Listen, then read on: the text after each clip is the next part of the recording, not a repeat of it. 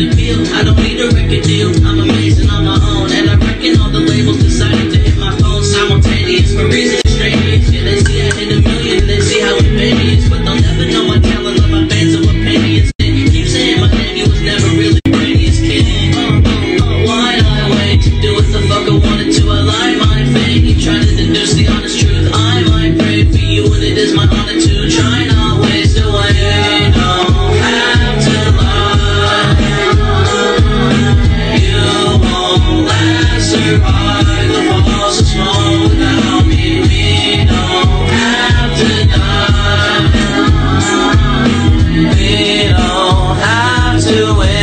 now.